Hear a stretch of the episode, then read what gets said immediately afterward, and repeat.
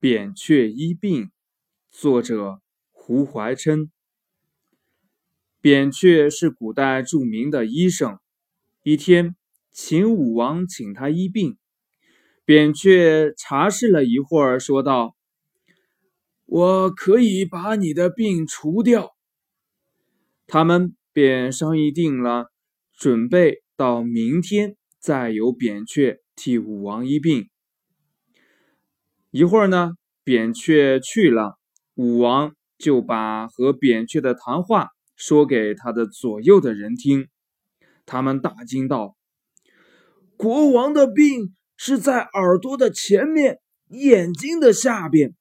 倘经扁鹊把病除掉，国王的耳朵不就要变聋了吗？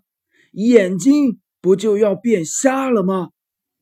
武王。恍然大悟道：“你们的话不错。”第二天，扁鹊来了。武王说：“我的病由他去吧，不要你替我医了。”为什么呢？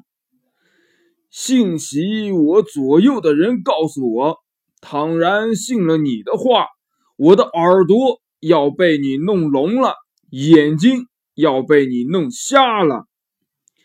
扁鹊知道秦武王误信了左右的话，他感叹道：“唉，世上的事儿啊，往往是和懂的人商量好了，却被不懂的人破坏了呀。”